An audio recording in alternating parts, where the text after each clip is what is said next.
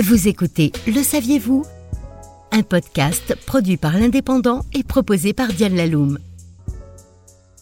Embarquement immédiat, direction le sud de la baie de San Francisco, plus précisément à San José, pour un Le saviez-vous consacré à feu, la famille Winchester. Nous sommes en 1866 et tout va pour le mieux dans la famille d'armuriers. Olivier Winchester, inventeur du fusil et fondateur de la firme éponyme, est un grand-père comblé. Son fils William et sa femme Sarah Lockwood sont les heureux parents d'une petite Annie, au berceau de laquelle les fées de la gloire, de la fortune et de la beauté se sont penchées. Hélas, cet irrésistible tableau de famille va bientôt sombrer dans la folie et le désespoir.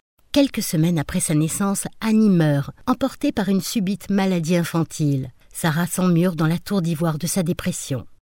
Peu après, Olivier le patriarche décède à son tour, laissant à William les rênes de son entreprise florissante, mais ce dernier rejoint son paternel dans l'au-delà quelques mois plus tard, victime d'une tuberculose foudroyante. Sarah, qui se retrouve veuve avec une fortune considérable, est persuadée d'avoir été victime d'un mauvais sort, ce qu'un médium lui confirme. Pour conjurer cet engrenage maléfique, le prétendu voyant lui ordonne de bâtir une maison destinée à l'abriter, elle, mais aussi tous les fantômes errants victimes de la carabine de feu son époux.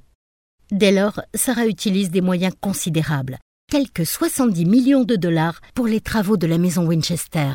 Convaincue qu'elle allait être victime des esprits vengeurs, dès lors que la maison serait construite, les rénovations se poursuivent sans relâche pendant 38 ans, 24 heures sur 24, 7 jours sur 7, soit un total de 13 870 jours de chantier. Chaque nuit, elle se retire dans une pièce où elle seule a accès et fait appel aux esprits pour la suite des travaux à initier. C'est le monde des ombres qui lui a indiqué l'agencement, l'architecture, les modalités et l'organisation de son œuvre un résultat déconcertant.